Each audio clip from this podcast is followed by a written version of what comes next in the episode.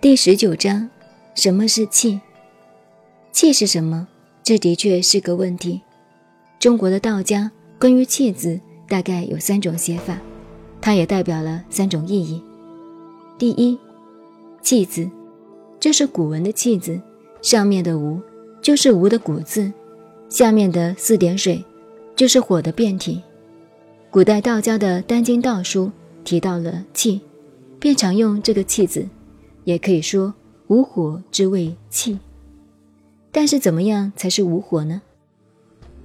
须知道家的思想学术与中国古代的术数总是脱不了关系的，尤其与五行、天干地支等相数名词更是息息相关。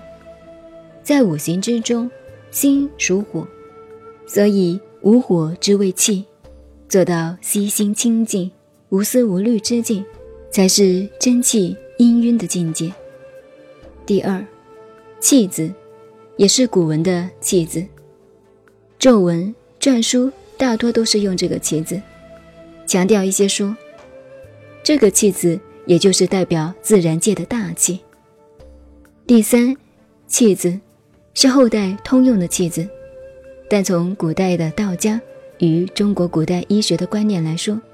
这是人们吃食米谷之后而有生命呼吸作用的气。唐宋以前，道家修炼的方术有专门用服气的方法，那是专心一致，利用呼吸的屈伸起伏，以求达到与天地精神相往来的道术。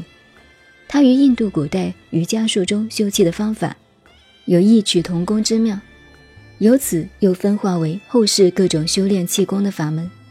这些练气的方法，最后的目的，都是凭借呼吸的作用，由此而引发生理潜能的真气，那才是气功与生瑜伽术的结果。如果永远只是停留在呼吸气机的功用上，那就永远得不到气功与生瑜伽的最高成就了。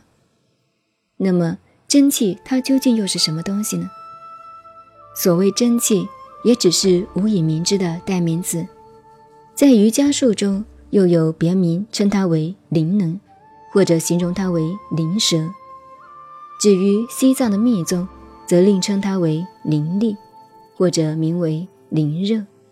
总而言之，它就是佛家唯识中所讲的爱、受、识综合起来的业识的功能。为了讲解的方便，我们借用现代语来说，它就是生命的本能。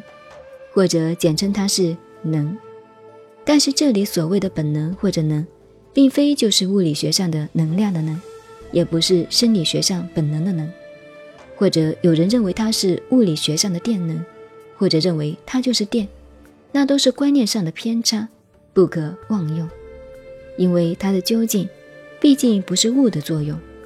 不过这样一说，又很容易牵涉到哲学和科学范围的辩论里去。所以暂且不论。